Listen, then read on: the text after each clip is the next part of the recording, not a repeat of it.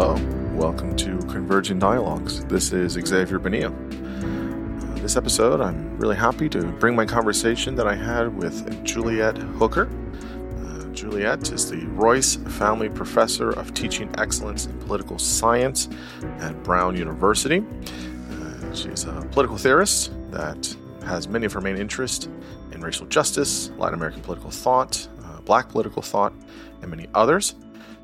She is the author of the current book, Black Grief, White Grievance, Democracy and the Problem of Political Loss, uh, which is the book that we talk about in this conversation. Uh, we start the conversation by talking about why racial justice is so prominent now, despite racial injustice always existing. So what is it about this moment that we're talking a lot about racial uh, justice or racial injustices? We talk about loss, what it is, how it's political, and we also talk about anticipatory loss.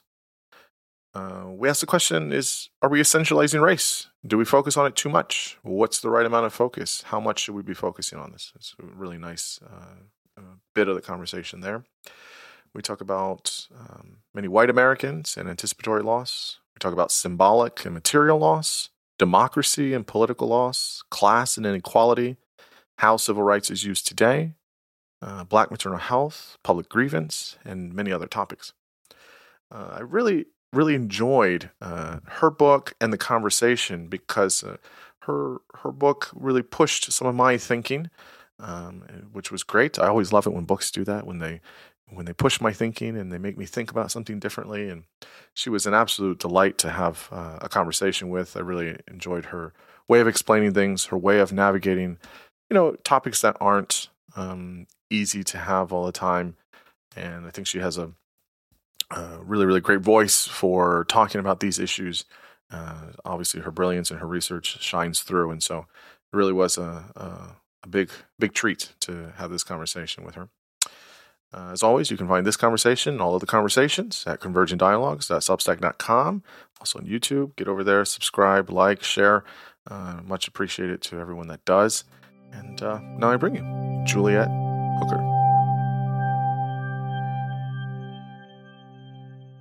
I am here with Juliet Hooker. Uh, Juliet, thanks so much for coming on the podcast. I am uh, greatly looking forward to speaking with you. Thanks for having me. I'm looking forward to our conversation as well. Yes, yes, for for sure. Uh, so you have a you have a book out. It is called Black Grief, White Grievance: The Politics of Loss. This is out through Princeton. Uh, and so we're, I'm excited to talk with you all about this. Uh, before we do, why don't you tell listeners uh, who you are, uh, what your professional academic background is, and uh, what you're currently up to. So I am currently the Royce Professor of Teaching Excellence in Political Science at Brown. I am a political theorist, and I work Uh, primarily on questions of racial justice, uh, Black political thought, Latin American political thought, and um, just thinking about citizenship, belonging, you know, how we come to form bonds of solidarity. And I've been, um, you know, doing this work for quite a while. And this latest book really came out of um, trying to think about that moment when the protests erupted in Ferguson and the um, emergence of this very visible protest movement, and then the sort of backlash to that, you know, followed by the Trump presidency, things like January sixth. And so it really is about thinking through how, you know, it's the result of trying to think through over the past couple of years, what are the things that are driving contemporary racial politics in the U S right now. Mm. Yeah, no, that's that's great. Obviously, there are uh, heated topics for people of different uh, backgrounds and persuasions, and so uh, it will be fun to wade through the waters with you. So, you, um, I guess the I guess one just kind of jumping off point before we talk about uh, loss. You talk about the idea of loss uh, a lot. I want to get to that.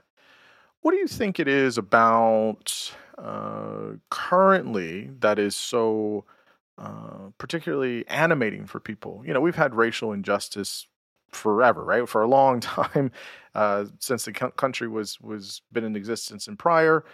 But you mentioned Ferguson, which was, what was that, twenty fifteen? Is that right? I think that's right. Um, and then obviously twenty twenty was was was a was a big year, um, et cetera, all the way up to current. Um, you know, there was racial injustice before twenty fifteen, um, but it does seem though like there was less, I guess, eyeballs on it, or there was less discussion about it. Doesn't mean it didn't happen or exist. But what do you think it is about this moment now, uh, of why people are, you know, A, interested or talking about it, and and and B, I guess, so animated about it? So I'll say a couple of things. One is, you know, as you say, there's been racial injustice throughout the history of the United States, and there has been both mobilization to um, keep uh, racially hierarchical and unjust status quo, and mobilization to change that um, throughout the history of the country. I think we were in a moment, in, um, you know, in the at the start of the twenty-first century, if you will, um, where there was a lot of hope that the U S, particularly with the election um, of Barack Obama, you know, the first non-white president, that the U S was really in this, perhaps this post-racial moment, where a lot of the country's, uh, you know, histories of of racial uh, tension and division um, had been overcome. And I think the backlash to um, the Obama presidency, the rise of the Tea Party, a real radicalization in some ways um, of, of, of certain people by his presidency, led to this moment really of, of, of backlash. And at the same time, I think that the juxtaposition of having a white president, a black president, I mean, in office at the same time as you had this ongoing issue, right, which didn't just um, start with Michael Brown and Ferguson or Trayvon Martin. It had been ongoing of police violence against um, um, Black people, that that juxtaposition made people really say, what is happening here? And then, you know, this sort of very militarized response to the protesters in Ferguson, and those images of, you know, people being tear gassed and these, you know, military, um, these police in, in this military style gear against protesters, I think really started to bring attention um, to this issue. And then, of course, you have the emergence of the Movement for Black Lives and this really sustained protest movement, which we hadn't really seen, um, at least around racial justice issues, um, really for, for, um, for at least at that scale, had not been seen um, in in some time. And so I think all of this, you know, was in the background. And then you have, right, the um, the pandemic, and, you know, folks are at home. Um, there's time to pay attention. And the killing of George Floyd happens. And I think this is really something that really, you know, mobilized a lot of people, and you have these massive demonstrations. And I think now we're, you know, we're seeing both that, that for a lot of folks who, who, um, you know, really became, um, I think, galvanized into thinking about racial justice, that is ongoing, but you also have a lot of people who, whose response was to say, you know, this is going too far. And so we also are in this moment of backlash, I think, against that um, that moment of mobilization. Mm. And this is very interesting how, you know, I was, you know, I'm old enough to remember some of the stuff that happened in the early nineties around racial injustice. Uh, I'm not old enough to remember stuff in the sixties or seventies, but uh, there are certain kind of moments, or these kind of big moments where we, they kind of break through to kind of a national attention or a certain time frame. And it's interesting how, yeah, sort of with twenty fifteen, but really, yeah, after twenty twenty and, and just kind of, I feel like a lot of these discussions around race and racial injustice have just have a, a lot of legs. And I'm sure there's some uh, impact of the internet and social media, et cetera, of course. But uh, I, I think your uh, points there are really nice, because it's it's this idea of this juxtaposition, which I think makes a lot of sense of, you know, you're, we're having one way in which the country... I mean, I always thought it was a little silly for people to say a post-racial society. I don't know how realistic that is. I think even Obama came out and was like, I don't know how realistic that is either, but um, it may be aspirationally. But uh, yeah, and then that kind of, you know, kind of immediate backlash. And, you know, I mean, I know Obama has, uh, President Obama has, you know, had criticisms from all sides. And then many people say he wasn't, he didn't do enough for, you know, African-Americans or for certain uh certain uh, people of color, and so, and then other people say did too much. So it's just really interesting that someone that was not radical in many ways got so much uh, backlash, which is interesting. So let's talk about this idea of of, of loss. So the, the the subtitle for the book is The Politics of Loss. So so how do you define loss, and and and, and with that, how that's more than grief or suffering? You, you make a particular distinction of what loss is. And and how it's political, right? So I guess the question would be there is, well, couldn't you have loss and it be non-political? So yeah, what's that distinction be- between grief and suffering, and, and how is loss uh, political for, for for you? This is a really good question. So, I mean, I think loss is a, you know, it's an experience, a human experience, right? We have all experienced loss in some way. Um, you know, it can be something from the death of a loved one to, I mean, we just in the news right now, right? The earthquake in Morocco, natural disasters, climate disasters. Um, we've also all, you know, maybe lost an election, um, or had or candidates not win. So there are many forms of loss. And in this book, I'm particularly concerned not with um, all those kinds of losses, but with political loss in particular. And I argue that um, political loss is a category that we can think about um, in the following way. So losses in part become political because people mobilize around them. So, you know, it's not always clear that something will become a political issue. Mm. And often activists have to make that visible in order for um, for something to be taken seriously. So if you think about something like mobilization um, around AIDS during the height of the AIDS crisis, right? That was a really um, important moment of activism where where folks were saying, look, this isn't just this, you know, individual Um, thing that's happening. This is a um, a problem that the state needs to address. This is the result of of, of lack of care um, and concern because of who's primarily dying. And so there was all of this activism that made this um, this instance of loss something that um, you know that people were making the case that we should all care about. So that's one way, I think, in which losses become political. Another way in which a loss is political is if it's the result of state action or inaction.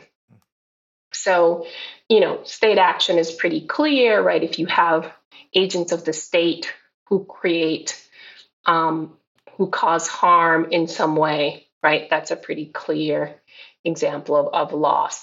Um, inaction is Um, also a way in which a, something becomes political, right? So if you think about, um, you know, let's say there's um, contamination um, from toxic chemicals and the, the state chooses not to do a cleanup or doesn't let people know before they move into that area, right? There's ways in which the refusal to act is also what makes a loss political. Um, the other way I think in which I, I talk about um, losses as political is when they're the result of these kind of um, structural forces. So they might look to be individuals. So you might think, for example, one of the, you know, the things that I talk about in the book are um, uh, is an example of W B. Du Bois, who uses, loses his son as a result of diphtheria um, and of the denial of medical care, adequate medical care, because of segregation. And so something like this isn't just an individual instance of loss. It's the result of these wider um, patterns of injustice that then lead to um, these individual losses. So these are the kinds of things that I am referring to when I talk about um, political losses. And it's not just grief, because when I'm talking about loss, I'm talking about, you know, some an experience of harm, of, of um, you know, of injury that people then mobilize around and that they make a claim about, right? So, um, you know, another way in which I talk about loss in the book is that, you know, it can, in some cases, losses that people mobilize around are anticipatory, mm-hmm. right? They haven't actually happened. Mm-hmm. So if you think about, um, for example, um, people today who are mobilized by things like Great Replacement Theory, or who are mobilized by the changing demographics of the U S, they're making a claim that they're being displaced in some way, right, by the changing um, composition of the country. But that isn't the case yet. So it's a form of anticipatory loss um, that that people are being mobilized by. Um, and it's, you know, and this is, and so people might grieve, right? Um, something that they they think is is being lost, but it's not just grief, because one of the things that I talk about in the book is this, um, the the the fact that political loss involves often, right, this um, political mobilization around um, around around harm or injury. So, um, so it's the move from grief to grievance that is often um, what you see in political loss, right? That people then become activists um, in order to try to, to get some response, um, to get some redress for their losses. So if you think about, um, you know, the mothers of the movement, the women who lost children to police violence and then become activists in order to um, to try to to bring attention to that problem. Or think about the um, the kids from Parkland and their parents who become activists for gun rights in the wake of deadly shootings, right? So this isn't just, it is people who are grieving, but they're also doing something else. I like how you explain the, the differences there, and, and how it's, it, it kind of, um, it kind of has its uh, way of, of positioning itself within a kind of a political system. Obviously, there are groups and there are individuals that are at play within a political system, but I think that framing is, is helpful to see kind of the the whole kind of gestalt of it. So you start the book by talking about white folks, right? And uh, and, and and not always in in the, in the best ways, right? Which is, is probably fair in some regards. I guess one one one before we get to the that part of it, I, I guess a question I was. I was thinking about, this is a kind of a, a preamble to this, is, so this is kind of your wheelhouse more than it is mine, so you can you can answer this very, very well, I, was, I assume. But many people will say, listen, well, there are some people that, you know, kind of just deny the concept of race. Some people that maybe uh, go the other way with it. But do you think that there is a, um, you know, looking at certain issues or looking at people or groups through the lens of race is is one lens. And and some people may say that that is the ultimate lens. That is the most important. And other people would say the exact opposite, that we we we should we should we got to move away from doing that. So in your mind, um, I guess, how, how do you tackle this, right? How how important is race currently? And how important should it be Um, and, and why is it important to look at some of these issues, such as loss or political mobilization or other things, um, important to see through loss as opposed to um, socioeconomics or gender or uh, certain other types of status? Why do you think race is is essential, I guess, in this way? Or, or is it? Or how much is it? What do you think about that uh, framing? That's a very good question. So Um, I think I would say that, you know, personally, I I think about these issues in my work um, from an intersectional perspective, right? So I don't think that there's only one um, form of structural injustice or inequality that shapes our lives. They're all, you know, there are many of them, and and um, and they affect people in different ways. Some of us are privileged in some ways and, and um, subordinated, marginalized in others. So um, so I think that, that that's my starting point. Um, in terms of, of, you know, the question of, of why focus on race in the book, I think in part it is um, a response to some of the... So one of the things that I, I argue in the book is that contemporary racial politics in the U S is being driven by these different mobilizations around political loss that I frame as Black Grief and White Grievance, right? So, so the the the emphasis is on um, contemporary racial politics, but I also think that one of the the reasons that I I frame the argument in that way is because I think sometimes in political science, there is a tendency to um, to not pay attention to race in a way that um, skews the way in which we think about what's happening um, in terms of U S democracy right now, right? So if you look at a lot of um, political scientists, they're very concerned about polarization, mm-hmm, right? Mm-hmm. And the argument is we're too polarized, and that's making it difficult for, you know, the political parties and, and people of different Um, political ideologies to work together, and it's tearing U S democracy apart. Now, that's one way of looking at what's happening. Another way of looking at what's happening, if you take, you know, racial politics into account, is that part of what you see is that where racial justice is concerned, that some of the moments of, let's say, um, when there was less polar, polarization and more agreement with the parties were some of the moments where you had, you know, very entrenched mm. racist status quo, right? So the nineteen fifties, um, you know, when you had Southern Democrats who were pro-segregation, there was some agreement between the parties, but that agreement wasn't good. I mean, it didn't lead to positive outcomes for U S democracy in the sense if you're thinking about it as a multiracial democracy. So part of what I what I think is important in this moment is that we need to think about how it is that these things are interacting together, mm. right? So it's not just polarization, but what happens when we think about polarization through the lens of these cleavages around, do we preserve the racial status quo, or do we try to change it?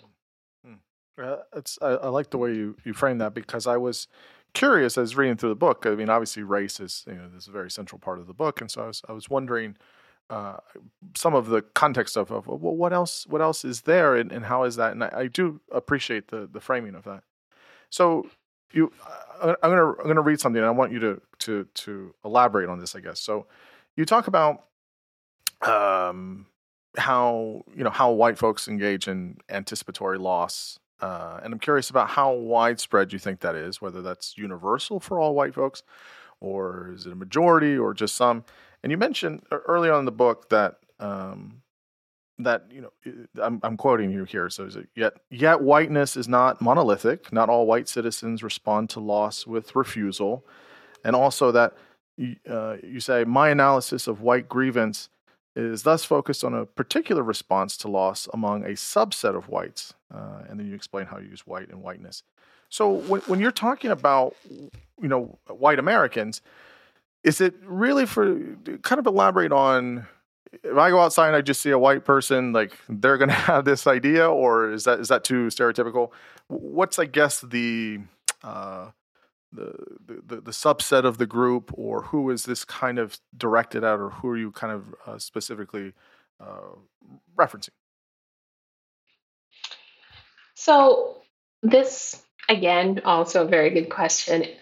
Um, I think what I'm trying to think about here is to think about, you know, the folks who um, who are animated by or who feel um, moved by this rhetoric of white grievance um, and this idea, right, that there's a displacement of, um, you know, the sort of central role of, for some people, of Um, white men in particular in this country.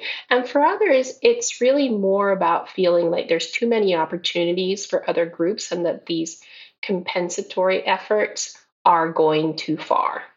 And so when I talk about, you know, this subset, what I want to acknowledge, right, is that not everybody responds, has responded to, you know, um, these efforts to try to address the U S's history of um, you know, racial injustice um, in the same way, right? So they, the a lot of the the um, twenty twenty protests were multiracial. There were a lot of white um, white people out there protesting against um, racist violence.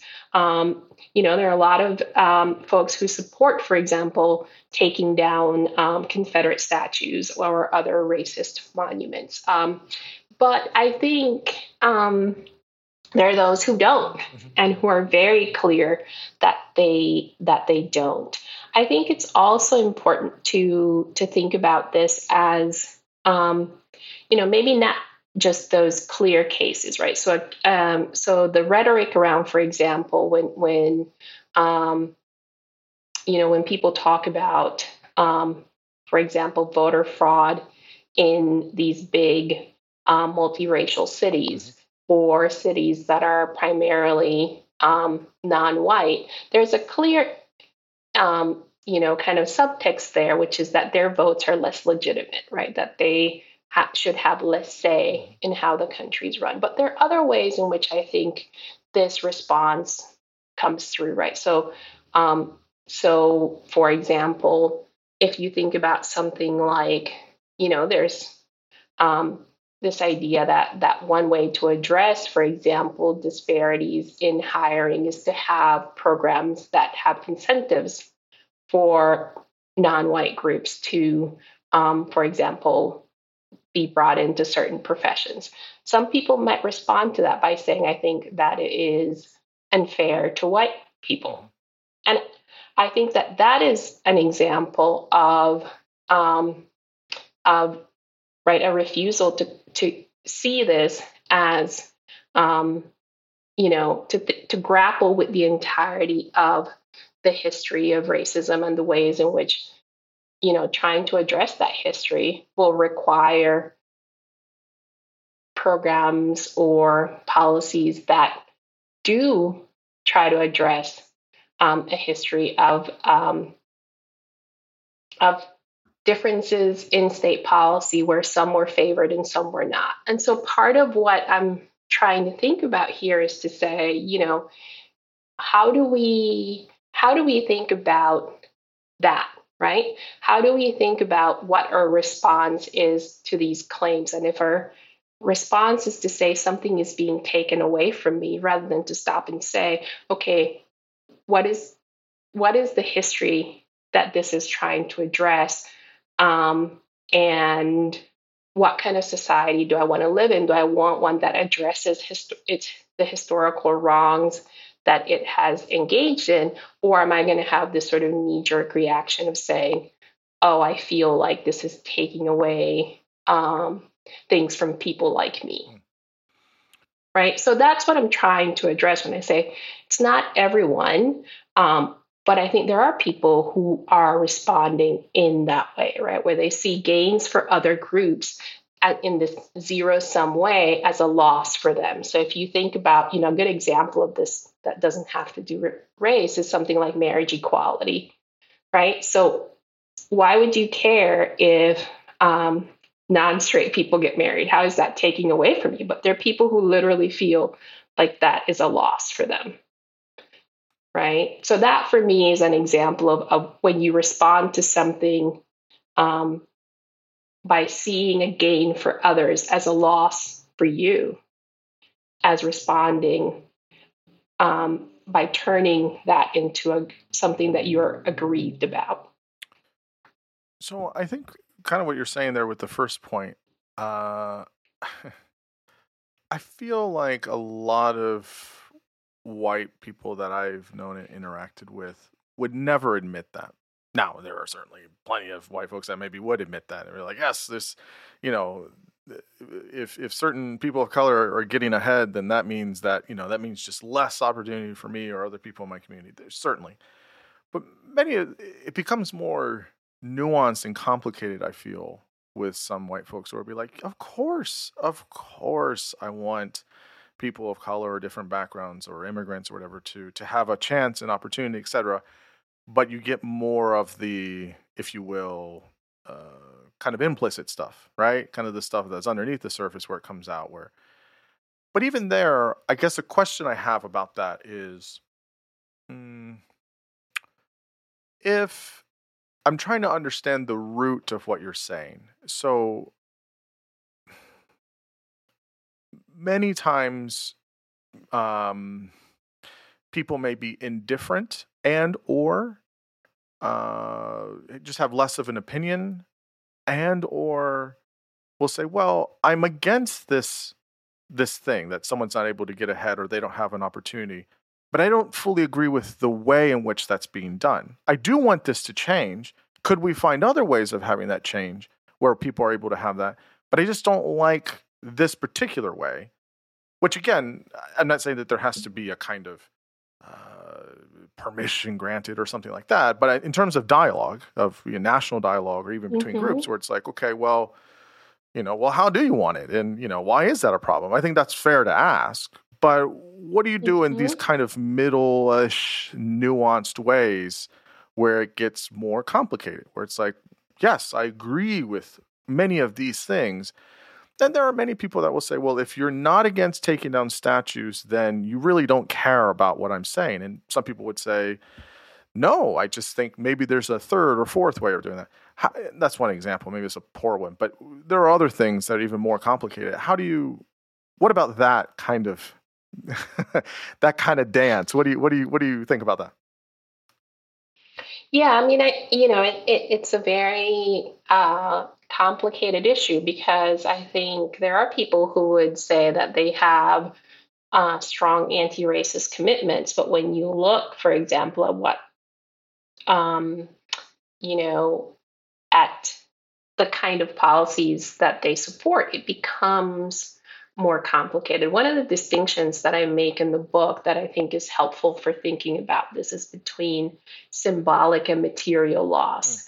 And what I mean by that is, you know, uh, symbolic loss for me is something that is, um, you know, it doesn't mean it, it's not, you know, it's not important, but it might be, for example, um, something like taking down a statue, which is a material thing, but at the end of the day, it's not affecting your ability to get a job. It's not affecting your ability to get an education, right?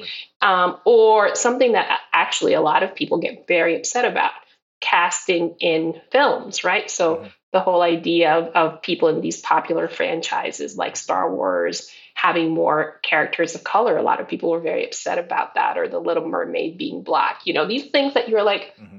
who cares? Why do you care? But people, some people are, are very upset by.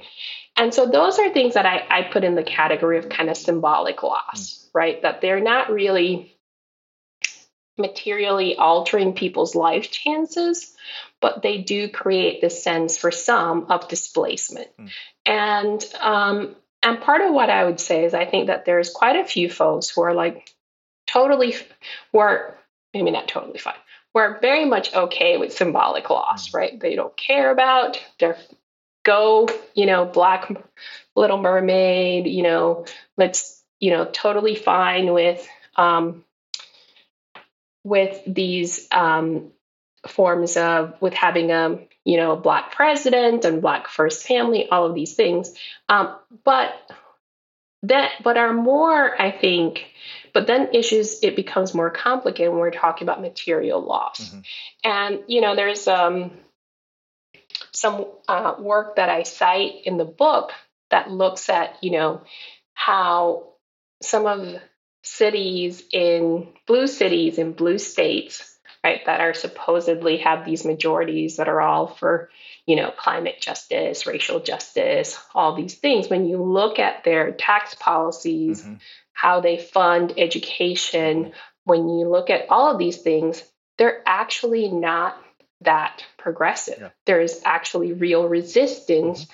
to actually changing, for example, things like school funding, to um, trying to build low-income or middle-income housing in certain areas, right? So those are, are more material changes that I think is where you start to see some of this, um, this resistance that's really about, okay, in principle, I might support these goals, but it becomes more difficult when it might mean, okay, I might, in order to do that in my backyard, that might require me to support a transformation in my neighborhood that might affect the price of my home.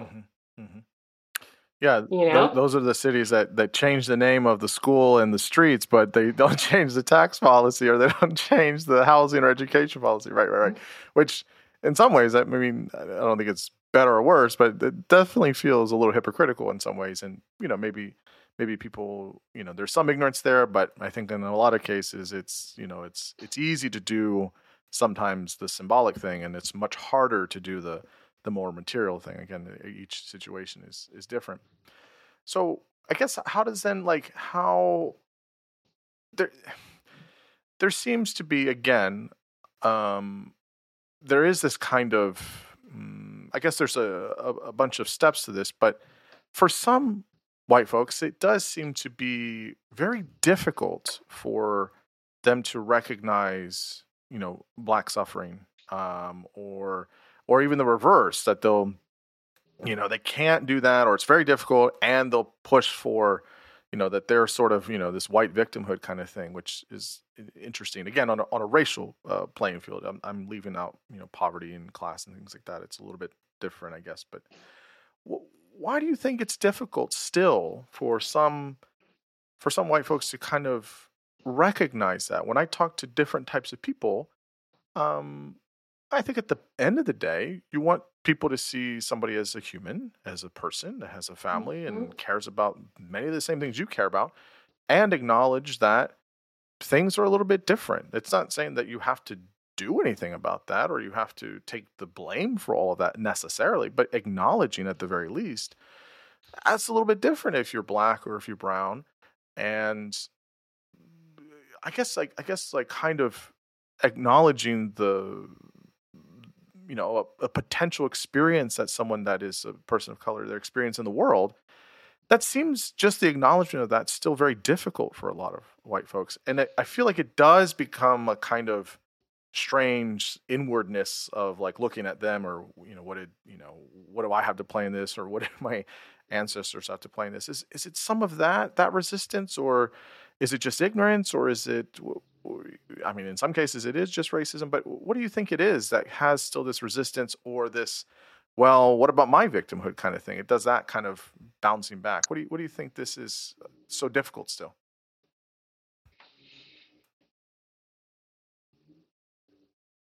So I think there are a couple of things that um, are useful to to think about here.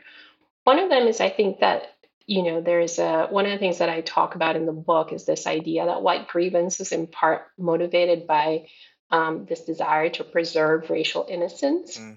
And what I mean by that is that um, it's very difficult for a lot of people to accept that Um, you know, this country is founded on ongoing injustices that are just as foundational as the sort of, you know, um, uh, you know, commitments to freedom, et cetera, that we like to um, to point to when we think about, you know, what the U S stands for. And so I think that um, there there is both a you know, a sense that it's it's somehow for some deeply threatening to acknowledge that, right? That that is somehow making, you know, um, is this discourse of um, that is taking away from the, the, you know, this idea of U S exceptionalism.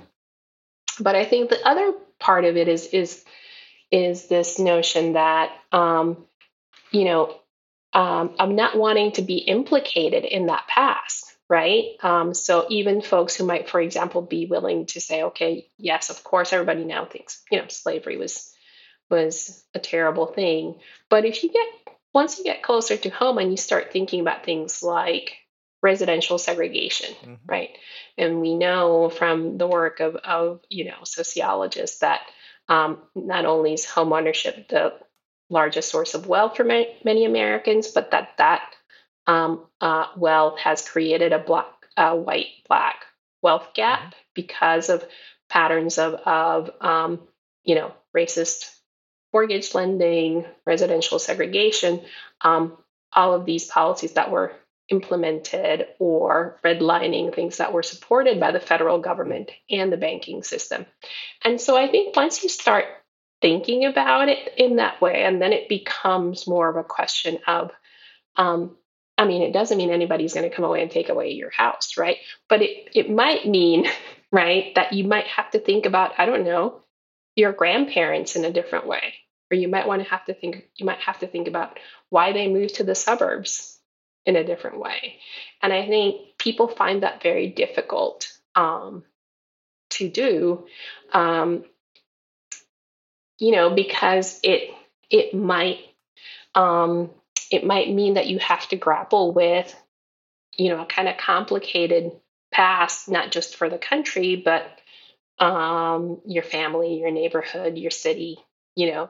Um, I think the other um, The other thing that I would say in response to that is that um, there's also the the fact that we, you know, as a as a country, right, um, we have not been, um, the history of this country is not one where there has been the same level of care and concern for the suffering of of everyone um, who is a part of the country, right? So there's been, I think, one of the things that I think that I'm trying to get to in the book is that, you know, there's been a way in which Black suffering has been accepted, right? That it's been seen, um, and that and that it's ends up being seen as this thing that actually drives racial progress, right? So, so and. And this is, you know, the result of things like, um, you know, I talk about this in the book about, um, you know, how we expect Black protesters in particular to take on this kind of self-sacrificial role, right, to be the perfect protester and to take, right, private grief like Mamie Till Mobley, the mother of Emmett Till, and then put it to public use to try to bring about Um, racial progress. And I think there's, um, you know, that on the one hand, while we might, you know, there's a, a discourse around these as heroic moments, there's a way in which we come to then um, be far too comfortable mm-hmm. with, right, the suffering of some as this thing that eventually will lead to a better outcome. Mm-hmm. Mm-hmm. Yeah, I, I definitely want to ask you about that. I know it's towards the end of the book that I, I was... Um... I don't want to say happy, but I was glad that you pointed that bit out, because I think some people don't realize that, or they don't put the two and two together. And it's like, oh, well, wait a minute. Like, this is somebody's, you know, they, they, they lost a family member. Like, this is something that is, I mean, that's a hard time. And it, it many times, if it's a, it's a national spotlight or whatever, they don't really get to kind of mourn and grieve that in the way that, you know, somebody that's, I mean, these are private citizens many of the times. And so many other people, when they don't have a national spotlight, they're able to, you know, have their privacy. And, and a lot of times people don't. And then you have people making political statements about it one way or the other. And it just becomes kind of a circus, terribly so. So another theme that comes up in the book, which is which is interesting. Um, I'd be curious for you to give give us the full download here. Is how essential is loss uh, for the centrality of democracy, and that we accept this reality uh, for all groups in their particular way. So, so for example, uh, you know, how, how do we understand this again? This this idea of, of, of loss politically as being connected to democracy. That, that you make that jump, that connection, and, and I'm curious as to as to how you do that and why it's it's essential to democracy. Yes. So in that part of the book, I'm building on the work of Daniel Allen, who, you know, made this argument that loss is a central um, civic capacity, right? It's something that we all have to learn to do as citizens, because we're not always going to win every political argument, or we're not always going to be able to, you know, have a preferred outcome. And so, um, And so, you know, one of the, the things that, that she says, and which I then build on in the book, is this idea that um, in democracy, we're, um, you know, we expect, or right, the, the way in which we think about democracies as this empowering thing, right? So you you exercise your power in, in um, conjunction with others, and you get your preferred policy initiatives and um, programs adopted. But in fact, the experience of democracy most of the time is of losing, yes. Right? So, you know, how many times have we all not gone to vote, and then our candidate loses, our issues don't win the day, right? And and we have to grapple with that. And we have to, for democracy to function, we have to accept that. Mm-hmm. And we have to, I mean, assuming that, you know, all the rules were followed and it was fair and, and legitimate, mm-hmm. a fair and legitimate election.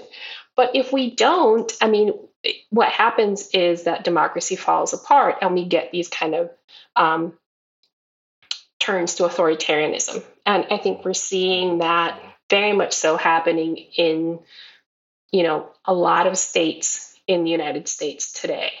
Um, um, If you look at what's happening in Wisconsin right now, for example, where there was a, you know, a Supreme Court justice who was elected, who's going to change the composition of the court. And now she hasn't even done anything.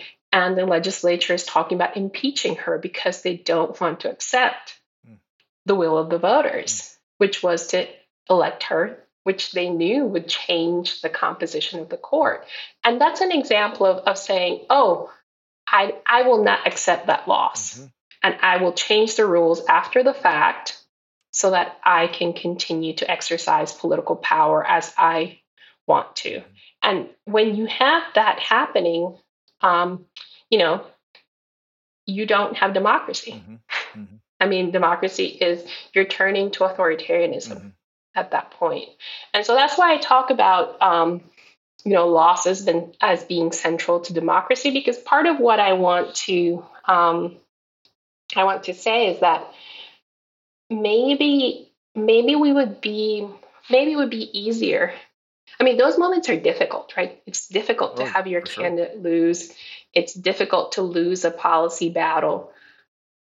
But part of what I, I, I think, um, might help is if, if instead of telling people, oh, you know, what democracy does is it empowers you, and you get to, to say, yeah, it does that.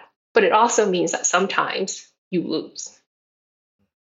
And that's as central to being a good democratic citizen as it is to go out there. Yes, you still keep trying to get, you don't give up, mm-hmm. right? You still keep trying until you get what you want. I, I mean, until you, you can create a majority around your position. But, um, But losing, right, accepting loss is just as central um, to the experience of being a good democratic citizen. Mm-hmm. Yeah, I mean, I think the, the most obvious example of this is, uh, in terms of elections, is, you know, I mean, you could have whatever opinions you have about Hillary Clinton, but she did concede. She did accept the loss. It was fair. I mean, there was the whole investigation to it afterwards, and it looks like it wasn't Uh, as much as some people thought it was. And there was certainly some meddling. But the point is, is that she accepted the loss and conceded it. And I mean, that was super tough um, in a lot of ways. Uh, and but she did that. And four years later, we had uh, a president that definitely lost. There was no foul play. We all saw that and know that. We had plenty of, you know, recounts, and we did the whole court thing. We did it the way you're supposed to, and didn't, you know, President Trump didn't uh, accept the loss. Uh, I don't think he ever conceded. And that's not how democracy works. Uh, it's just not. And so it was, it was a, this wild juxtaposition, excuse me, four years apart, you know, of a presidential election where, you know, you see that. And I, and I also think it's this one, this weird thing of, you know, anytime you have to, when you're a bad loser, you just have to make a tax on either the person or you make a tax on, uh, uh, you know, some of the institutions, right? So if this doesn't agree with what I want it to agree with, then, well, it must be the court's problem, or it must be that Secretary of State's problem, or that must be the A G's problem. They must not have, and you, at a certain point, if you keep doing that, then you just don't have anything, right? It's just like, how, how long are you going to keep doing that, really? And don't, to be fair, I mean, there is corruption in different places, and, you know, but I, I find all that stuff so Uh, frustrating, because there, there is certainly corruption everywhere, and there is in the United States, but not nearly as much corruption as there is in so many other elections in so many other countries around the world, where that is a legitimate challenge in in in, in many ways. And so, uh, I I I'm glad that you set it down and in the book of this idea of how, yes, democracy can be powerful, but also sucks sometimes because you lose. And if your policy or your you know, uh, uh, amendment or whatever you know topic you were voting for, or your person or whatever doesn't doesn't win, you gotta you gotta take the L, and that's that's how it is, and that's it's very very difficult. I guess the the last thing I want to say about white folks, and we can we can uh, move forward on this is. Um, So class. So what is this intersection of, of white grievance and class? Um, I, I talked about this a little bit in the beginning about how understanding loss or, or excuse me, uh, grievance through the lens of class isn't quite enough. And how, you know, how, how can, I mean, anybody generally, but how can, you know, white folks in particular learn to accept that, like, look, you're going to have political loss, and you don't have to make it a grievance. Like, how? What does that kind of look like in your mind?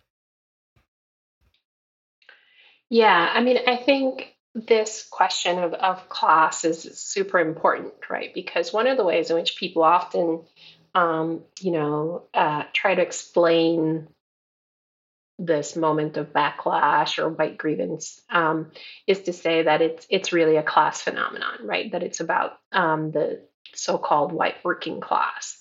Um, and for me, that's um, problematic um, on a number of levels. One of them is, you know, um, my empirical political science colleagues have shown that, in fact, um, you know, there was support, for example, for however you want to, for for Trump um, uh, as, you know, in his attempt to be re- reelected um, across income levels, right? So this idea, and I mean, if you take that as a kind of proxy, let's say, for or something of the sort.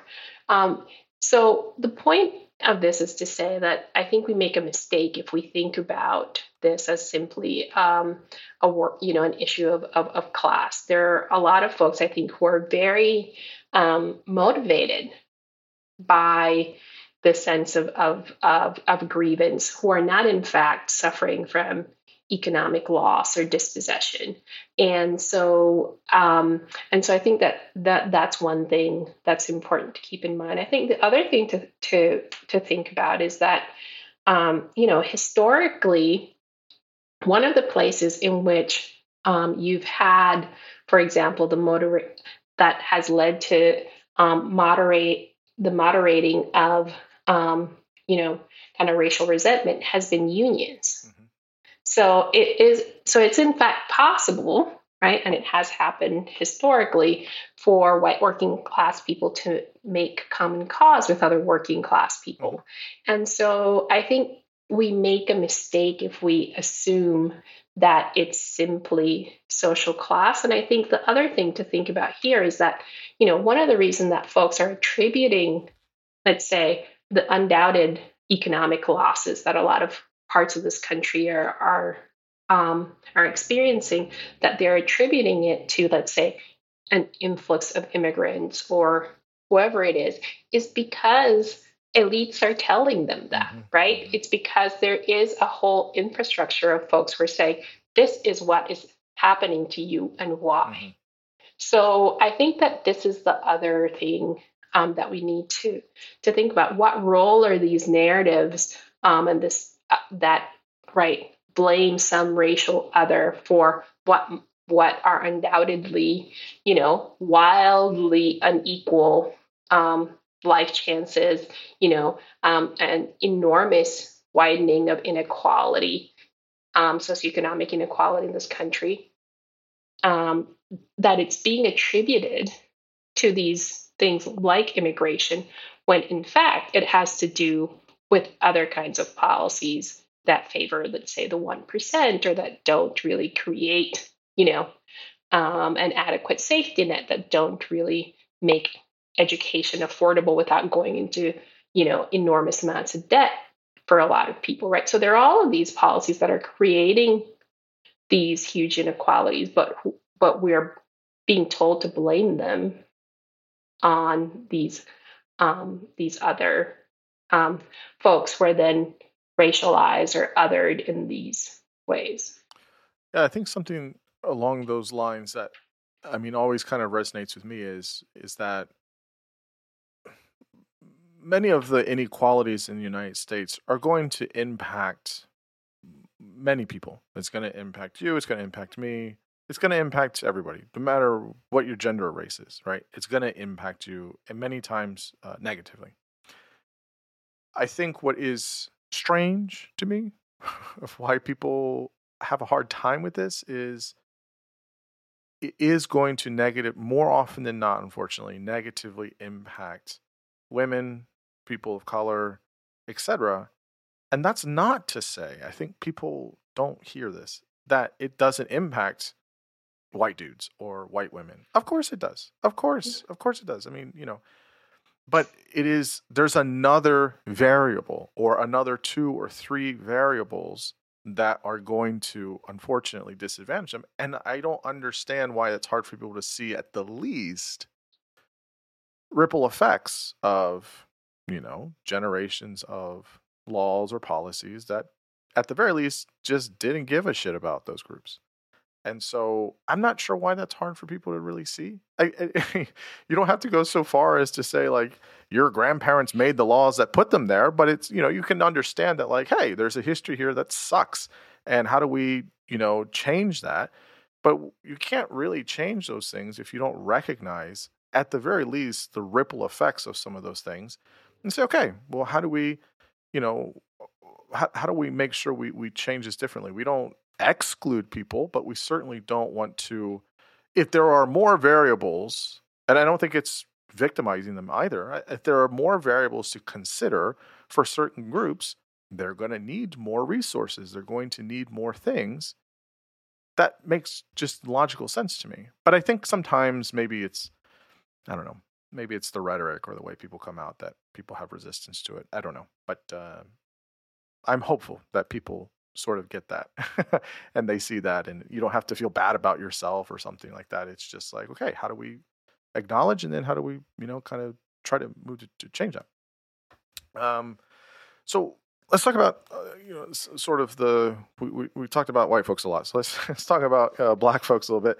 Uh, you talk about many types of resistance and protesting and all these things. So I'm, I'm some more easy topics to discuss with no controversy. So how do I, how do you think about nonviolent uh, resistance? What does that mean? And, you know, in twenty twenty, um, yeah, I mean, we heard a lot of criticism about, I mean, it, it, it so this is how it is in my, in my memory. Um, in my collective memory, if you will, uh, protest for sure, uh, rallies, marches, and and rioting. Uh, I, I think is is fair to say. Um, how do we feel about all of those ways, and what's the utility about that in terms of? Some people say that some of those or all of those are different modes or different expressions of injustice, and we can't, uh, you know, kind of manage or monitor all of that. People are going to do what they're going to do, but some people, many people say it's too far, things like that. So how do we understand different types of resistance, violent or nonviolent, different types of, you know, protesting or rioting? How do we understand some of these, uh, kind of the boundaries and contours of these things? Um, yeah, this is obviously, you know, um, a very um, important question. I think one of the things that I I am, I think needs to be the starting point for thinking about these questions is to think about the different ways in which we perceive protest. Um, uh, and how that shapes um, the way in which we we think about what's acceptable. So, so one of the things that I argue in the book is that we have this kind of romantic account of the civil rights movement of the nineteen sixties, right, which has become this kind of um, iconic moment of civil disobedience where people were super civil and they were, you know, um, smartly dressed, you know, they were the the, the perfect protesters. And um, and because they allowed themselves to suffer violence without retaliation, that this then changed Um, um, hearts and minds, and, and people came to support their cause. And this is this is this narrative that we have, and it then shapes subsequent protest movements, right? So if you don't, if you aren't quote unquote civil in that way, if you, you know, if there happens to be um, some sort of violence that breaks out at a protest, then this becomes, you know, you're you're departing from this model, and it's illegitimate. Um, now, one of the things that I think is problematic about this is that, first of all, it misunderstands, or we are misremembering our history um, of the nineteen sixties, which is that these weren't these, um, you know, it wasn't that there was widespread support or people for civil rights protesters, or that people saw them as um, as these ideal protesters that they embraced. There was a lot of actually even um, criticism of Doctor King, right, who has become this very um, non-controversial figure. I mean, um, he, now he did get killed. I mean, so right, I mean, right. That's the obvious thing, there, right? I mean, goodness. Mm-hmm. Um, and and then the other part that we we we tend not to look at is think about somebody like Colin Kaepernick, mm-hmm. right, who was, or other um, um, athletes who knelt during um, the national anthem. That is as peaceful a protest as you can imagine, mm-hmm. right? Mm-hmm. There's absolutely no violence, and people were absolutely equally upset mm-hmm. by that and found that problematic, right? So part of what I want to Um, I think we need to understand is that this perception of what constitutes a violent protest or who's rioting and who's protesting is very much informed by these historical um, precedents and racialized. Um, I, I cite this quote in the book of um, Ron Johnson, the senator from uh, Wisconsin, who said about the January sixth rioters that um, he wasn't concerned about them, and he didn't call them rioters, right? Um, but he would have been if they had been, he said, um, B L M or Antifa protesters. And the point of this, right, right, is because there is this sense in which we see some people as already, right, violent, and no matter what they do, their protests are illegitimate or are examples of, of, of rioting, and others, even when they do riot, right, we perceive them, or, or some will insist on, on saying they're patriots and they're law-abiding citizens, right? So part of this, of, of what I think we need to keep in mind when we have these discussions is that these, you know, these assessments about what constitutes peaceful protest versus rioting are very much themselves um, weighted in these ways. And also, I think, um, and so, and so, if we take that into account, I think one of the things that it allows us perhaps to see is that these moments of um, of tension or of confrontation um, are always um, complicated mm-hmm. and depend on how people in who are participating in them, on what they do, but also on how those of us who are outside of them are, are reading them. And so, you know, part of, of of of what I argue is that, you know, when we make these claims about civil disobedience, we're also need to think about, you know, how is that how is that imposing a kind of um, expectation that certain kinds of protesters can never meet because they're already always perceived as violent or rioting or whatever, no matter what they're actually doing. So I have, I have two questions here. One is about civil rights movement and uh, one is about rioting. So there's um, two points I guess I want to make, or two subpoints I want to make about civil rights movement, which I want to ask you about. The first is Uh, I recently talked with uh, Hajari Esdiha. She she wrote this book. Um, oh, I'm forgetting the title. Uh, she'll be ter- terribly upset at me for forgetting it. But she wrote this book about Doctor King's legacy and, and civil rights movement. And she mentions this idea of collective memory and how people will kind of co-opt now this this this uh, his legacy and, you know, act like it was all, they were all for it from the beginning, of course, right? You know, we were always for M L K. We were always for, you know, civil rights. But, you know, kind of what you're saying, there's this romantic narrative of like, yeah, it was, you know, mm-hmm. and it's, I mean, that's the same people that are now kind of very, you know, uh, enthusiastic about it are the same people that would have had the most grotesque, vulgar things to say at the time. And so, you know, it's just quite obnoxious. Not to mention that she, in her book, she talks about different types of groups that use the, the civil rights movement, the spirit of it, and there's complications with that, right? For some folks, it might be that it's just, you know, is this just for African-American community? You know, do does, you know, do immigrants get the right to to kind of take from some of those themes? You know, do does the L G B T Q get to take from some of those things? Because everyone wants to have their civil rights movement. And there's this kind of um, uh, way in which it becomes into our memory of of how we think about this, right? Where there's a kind of uh, there's this myth around it of sorts, right? Like it's obviously a thing that happened in all these things, but it's more of like the it starts to become larger than life in some ways, and it's important to remember the realities, which is sort of some of the things you're saying there. So I'm curious about what you think about how people co-opt kind of that movement.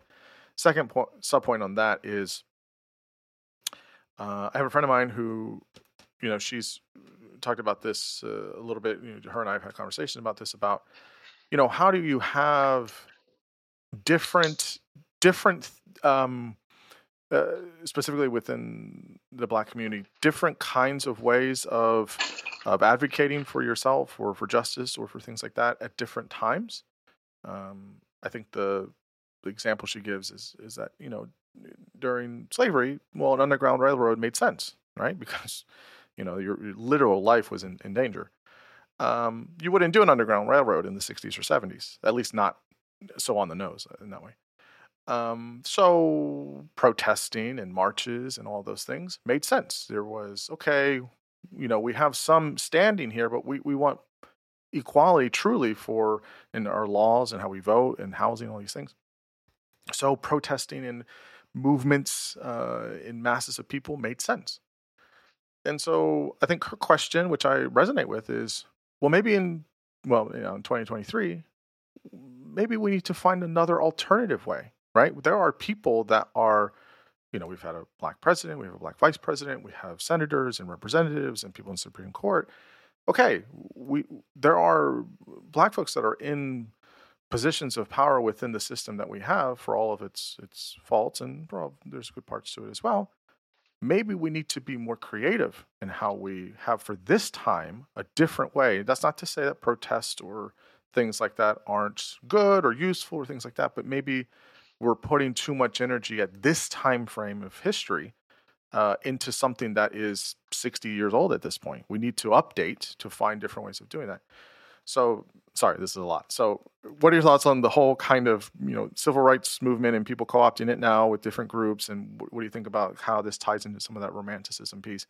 And then this idea of what are other maybe more effective ways of trying to, if you will, protest or or, or call for uh, uh, kind of equal rights for, for black folks and, and maybe other folks uh, at large?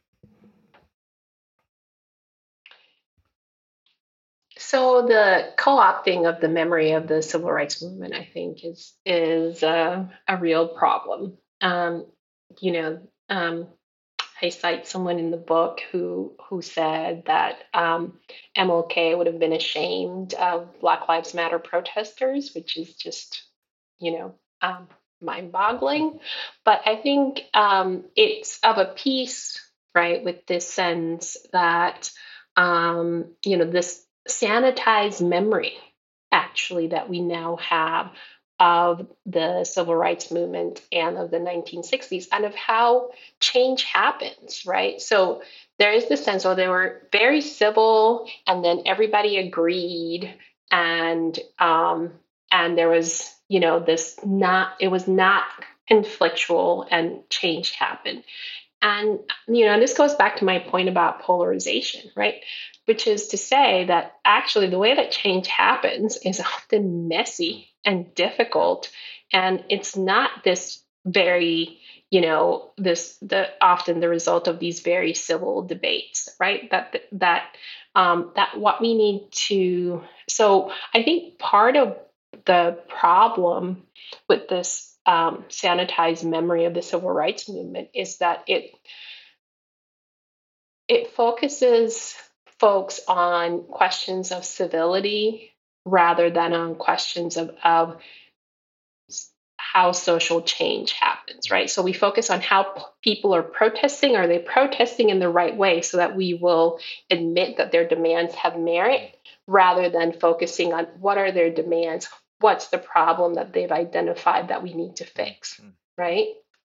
And and I think this is a pattern that we see over and over, right? So we deflect away from the harm or the injustice that people are actually trying to make visible and instead get into these endless debates about, are they protesting in the right way? Mm-hmm. Um, and um, and this is in, in some ways, I think, um, you know, your your friend's point is is well taken, right? So um So I think the question is, you know, how do we think about what what effective forms of Black politics, other forms of of you know um, of um, you know um, protests against uh, or demands for um, you know other forms of justice, climate justice, you know. Um, whatever the, the issue may be, like what do those look like today? And they're not going to look exactly the same as they did, you know, sixty years ago, twenty years ago. I mean, you know, if you think about something, um, you know, um, just think about abortion, right? And how things have changed in terms of where we are today, just from, you know, two years ago in terms of the landscape. The overturning of Roe, right? So we're in this, I think we are in a, in a moment where, um, you know, these folks are having these debates. And, and, and the, the question, I think, um, if you look at, for example, the Movement for Black Lives, there's a lot of um, disagreement among various groups and various activists about, right, do you try to keep up, right? Um, mass protests in the streets? Do you try to work through existing political parties? Do you try to try to work through, do you, you know, organize to, um, you know, try to get um, punitive prosecutors out? Do you, you know, like, where do you focus your energies?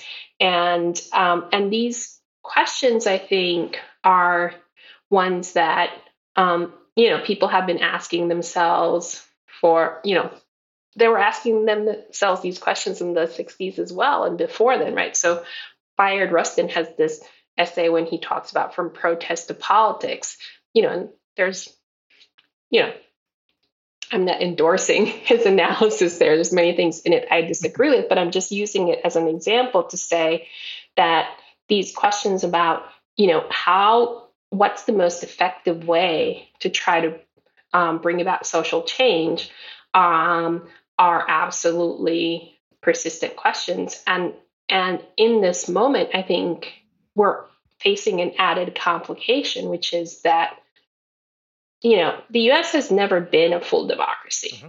right?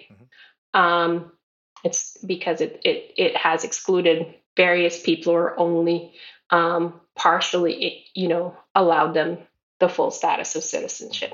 And now we're in a moment where you're seeing these anti-democratic measures, things like attempts at voter suppression, right? The, you know, attempts, for example, to for in states where people don't want college-age kids to vote because they think they're going to vote a certain way, right? There are all of these ways or, or restrictions on um, various forms of voting.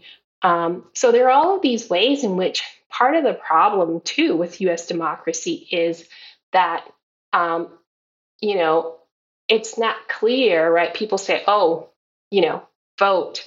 That's, but voting um is only going to get you so far if the institutions are set up in such a way that your vote is not cannot really be translated, even if you win a majority, or it's set up in ways to to um, that you know um, make certain um, votes count less. So I do think this is a moment where there are all kinds of um, questions that that we need to ask about the structure of U S democracy, right? How do we make it actually a more effective democracy? And how do we do that in a way that um, allows people to to feel like they can actually implement change? It, it reminds me of this conversation I had with a friend not that long ago, where I'm, you know, I'm, I'm definitely a, a liberal. I would say probably a more moderate liberal in a lot of ways. And he's definitely not. And he asked me, he goes, you know, you, you, you, you can always hear people's points of view and their perspectives. And he asked me, he goes, what, what's the thing that you get animated about? Like, what's your like passion? He's like, you, you know, yeah, I care about climate change. You know, yes, r- racial injustice, wealth inequality. Like, what's like your thing? I said, I have the very boring, but really important thing I really care about. The thing that gets me going. He goes, yeah, what is it? I said, gerrymandering. I think, gerry, which is the most unsexy, boring thing to really, but I get really, really invested in that because that is a, I'm, I'm really, really invested in how do you reform institutions. And that's a, I mean, that is connected with, uh, you know, some voter I D laws and things like that, but gerrymandering is essential. Because it, it's not, I could go on and on about this, so I won't. But it's one of those things where it's, it has to deal with your sense of what you call home. It has to deal with your sense of community. It has to deal with your sense of space. It's how you identify it, with your class, with race. It touches on all of those things. And if you have a district in where you're voting with people that have none of your other interests, that's not to say that you disqualify those people, but there should be a way, and if you're trying to build local communities in a way that coalesces around certain things, you you should not have that where your interests are not taken into consideration because, you know, you have, you know, you, you draw the line so you get all of this so that way you can get someone that doesn't accurately represent you in Congress. That's preposterous for me. And I I, I That's like my, that's my thing. That's, that's, that's the thing I get. But it's just it's such a, and you're like, oh, that's just very, you know, like impersonal and cold, and you don't have like the real emotional kind of causes. And it's like, I mean, yes, maybe, but we all need that. If we don't have that, we're all screwed. We need to have things that are accurate to population, to, to our senses. I mean, I got really upset about the, you know, the bullshit that the Trump administration was doing with the census in twenty twenty. I mean, that's really important. That's really, really important. So, you know, I, I have other friends that care about many other issues, but that's one. And so this, this comes up for me of, of like, this is something we need to, how do we have mobilization on, yes, it's not going to have a, a cool, catchy, you know, hashtag or or social media campaign, or it's really, you know, hard to get people interested in that. I get it, um, but yeah, I mean, I think, uh, I think, I think it's uh, Obama and um, uh, Holder. I think that's right. They have this, uh, or they're loosely associated with this redistricting campaign to try and make it fair and equitable and things like that. And I, you know, I greatly applaud that that work. So, anyways, that's my my tangent there. My, but that stuff's important. That stuff's really important for yes. for for moving a lot of many of the things we've discussed. So, absolutely. It's the nuts and bolts of democracy, right? So, um, you know, one of the things about thinking about um, what is it that we're asking of people is, you know, when um, when people criticize, for example, young people, right? This sort of, you know, often repeated thing, young people don't vote uh-huh. and this is a problem, right? But, you know, maybe people don't vote because they don't think that their vote will actually make a difference because of these ways in which we've set yeah. up the system, things like gerrymandering, et cetera, where they know that it is, in fact, an uphill climb. And so I think that in addition to saying, oh, vote, we also have to, like you said, think about the ways in which the system Um, is set up so that people can't actually um, have their interests represented or work through, right, the, the, the sort of um, accepted um, channel. So when people say, well, why are you rioting or why are you doing this? Well, maybe people feel like they don't actually have a way of Um, getting heard or having their um, their interests represented because those other channels have failed them or are set up not to listen to them. Mm-hmm. Mm-hmm. Absolutely. I mean, I knew people that I know people talk about this in kind of a, in a way that's maybe not always fair, but in, in Georgia, and there were other places where people were saying, I'm not going to go wait in a line that long and might not even be able to get to vote. I mean, that's unacceptable. That's unacceptable. That should not happen at all in twenty well, it was, this is twenty twenty-two, but in twenty twenty-three, that should not happen. That just should not happen at all in any place. For the what is it you know, the greatest, biggest, whatever, whatever country. I mean, that's that's unacceptable. And so, yeah, there's there's issues there. And so, it, you know, it's it's a it's thing a thing we keep we'll have to keep working on. And there are many many issues. And so, I, I always tell people like, well, we we need folks that are very very passionate in doing the work on racial injustice and climate change. And I'll be over here in a little corner. You know, I'll I'll cheer you on and I'll I'll support all those causes too, but I'll I'll be worried about the redistricting, the real nerdy, boring thing. But you know, it's important too. Well, and you know, your example also, um, you know, is related to one of the the things that I, I, you know, I hope that this book will get us to think about, which is, you know, whenever there is an election, right? There's always this. These articles lauding the heroic people, and they are heroic, who stayed in line for eight hours waiting to vote against the folks who were, you know, and there'll always be the, the you know, the sort of elderly African-American, you know, person who's like eighty years old and, and determined to have their vote cast. And those people are heroic, but the question we need to be asking is, why are we asking them to be heroes? It should not be this difficult no, to vote. And so... Yeah, absolutely. And so the, right. So part of it is that, you know, when we say um, that this is a civic virtue, what we're not looking at is what are the civic deficiencies in our democracy Absolutely. That require people to be heroic. Yeah, in my view, it is so much easier to vote in so many other countries. It's on a Sunday, they have a day off, all these things. Like, we make it, and, and I don't think that's by accident. We make it impossible sometimes for people to vote. You know, there's only a certain amount of time they're open.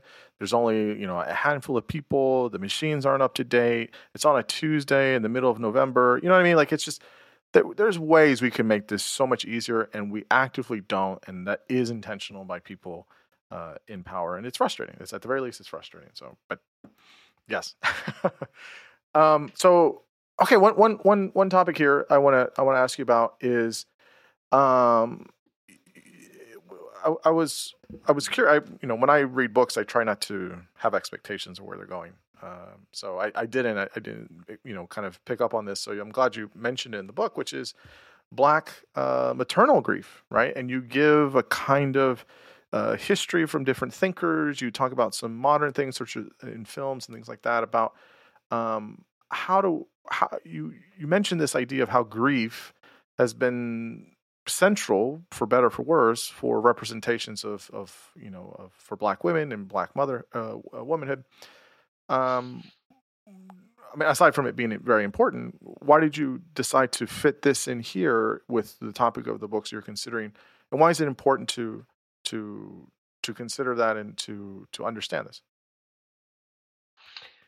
Absolutely. So, um, you know, one of the things that I talk about in the book is this idea that um, Black politics has really been um, mobilized by these moments of um, public, private grief turned public mourning, right? So um, the funeral of Emmett Till, which is often credited with really galvanizing um, the civil rights movement, um, and, you know, these other moments um, of, you know, folks being killed, and then this this mobilization, right, this very public grief that then becomes a catalyst for mobilization. And part of the, the reason to focus on Black maternal grief in particular was because that, um, you know, that arc, right, um, is has actually been gendered in particular ways, right? So women are cast often as those who grieve, and men are often the victims, those who are being grieved. Um, and and this, I think, um, um, you know, creates particular um, burdens and expectations. And part of the, the chapter is really trying to think about, you know, I begin the chapter on Black maternal grief by talking about Erica Garner, and, you know, who who died so young after becoming an activist in Um, after um, her father, Eric Garner, was killed. And she's, you know, she's a kind of odd example, right? Because she wasn't his mother, she was his daughter. But part of, of using her as an example was to, to say, you know, one of the things that happens when we focus um, on these moments of, um, you know, people who turn from grief to grievance, right? The people who have to become activists in the wake of the killing of their loved ones, is that we not only lose sight of the toll on them, right? So Erica Garner, who died so tragically young, um, but also of all the other ways in which people are dying that is not that is not at the hands of, let's say, the state or agents of the state like the police, right? So she dies after, you know, um, she has Um, of a heart attack, and she had had complications after giving birth to her children. And we know there are huge disparities um, in Black maternal mortality and Black infant mortality. And so part of it, um, I think, of, of of really focusing on on Black maternal grief is to say, um, you know, what are the ways in which people are dying um, that are more ordinary, let's say, not a, not being killed by the state, um, that we also need to pay attention to. But also, right, how do we think about these patterns and think about the added burdens that people take on in order to become activists and do this work of trying to make, um, you know, um, change and bring about racial justice, something that benefits all of us, but that is, is an enormous burden for for those activists. Yeah, and I, I wonder how much of it is. I mean, that's a that's a that's a that's a tricky kind of landscape to navigate through, I can imagine, right? I mean, which is, yes, how do you want to be productive? How do you want to be useful? But also, how much of the your own grief are you dealing with kind of externally as a way of trying? There has to be such so much, you know, kind of going on with that. And I I, I have the the same uh, you know kind of worry that you have, that you talk about in the book, of not um, of how the activism or too much spotlight on one person when they've lost someone can be uh, tricky. It can be difficult for the person involved, and people, you know, want to think that this one incident represents everything, and or you're getting too much criticism and heat. And I think that it's it is a, a tricky thing to kind of to to na- to navigate for. Uh, on that point, I guess you make this one distinction between salvaging and repairing, and why that distinction is important for understanding loss. So what what what are you, what are you trying to say between these two concepts? So what I'm trying to get at is this idea that um, I think we we you know one of the central narratives in the book is this idea that we ask certain people to be heroes, to be political heroes, right? So we ask them to make these sacrifices over and over um, for the sake of sort of repairing the injustices of U S democracy. Um, and this, to me, sets up, you know, a number of, of problems. One of them is, is who are the groups who are constantly being asked to do this important political labor, right? And who is exempt from it, right? So these differences in, in, um, in who is expected to be heroic in this way.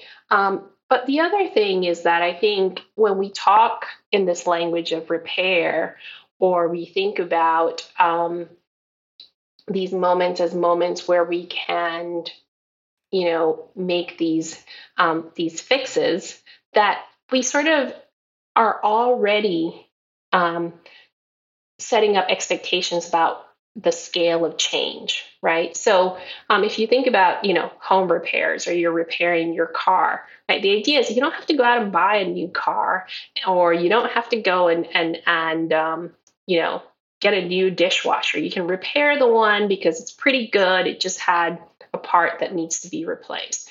And part of what I think the distinction between repair and salvaging can help us to see is that when we begin from this assumption that the, you know, um, you, you know, let's say U S democracy is, is fundamentally sound, but, it, you know, we need to tinker around the edges and fix these little things.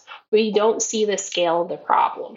And we also limit our imaginations, right? So, oh, we might, you know, allow people to vote by mail, but we won't look at the ways in which, um, you know, something like the um, the Senate, um, right, um, over gives over represents rural areas at the expense of Um, urban areas, right? So they're all, so part of what I want to suggest when I talk about the distinction between repair and repairing and salvaging is that salvaging, which means, right, you take maybe from a shipwreck, or you take the, you take something that has been discarded and you build something new from it, is to say, how do we expand our imaginations to think about, okay, if we want to have, um, a democracy that is truly um, equal for everyone, what does that look like?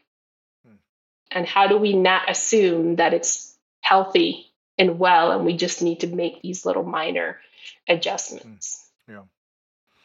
I guess the the last question I have for you is this idea of the, the one thing that resonates me with me in conversation in the book is this idea of, you know, democracy means you're going to lose sometimes, which is which is true. And And I think it's, you know, hopefully we can we can have, uh, um, you know, less losses for uh, important causes, of course. How do we, as a country, continue to have a democracy, or we, we strive for democracy for everyone by wrestling with some of the dark chapters of our history and the the ripple effects of that, and try to move forward with this kind of acceptance and empathy and, and, and true inclusion. How do you how do you see, you know, your book contributing to some of those conversations we need to have?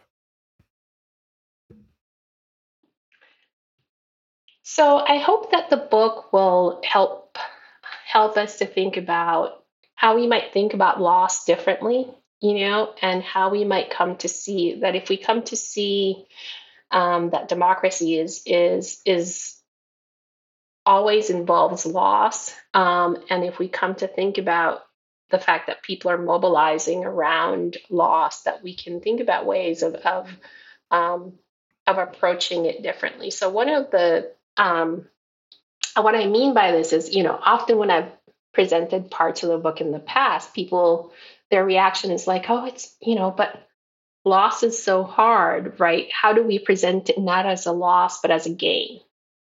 And I kind of resist that impulse in part because part of what I want to say is it's okay to lose sometimes. Mm-hmm. And it's, and we have to learn to sit with loss. And some of us have, unfortunately, Um, had to have that experience, and others have not, and that if we can all accept that we are not always, that we are sometimes going to lose, that that might give us um, a better orientation to how to be good democratic citizens than saying, oh, you know, if you're not winning um, or being, you know, you're a loser in a very pejorative sense, right? And think about even like that designation, you're a loser. Right. So so we have no way of thinking about, um, you know, this question of of, of that, that loss is a normal human experience. Mm-hmm. Right. Absolutely. And um, and that particular in democratic politics, it's inescapable. Mm-hmm. Mm-hmm. I, I, I totally agree. Well, the book is called Black Grief, White Grievance, The Politics of Loss. This is out through uh, Princeton.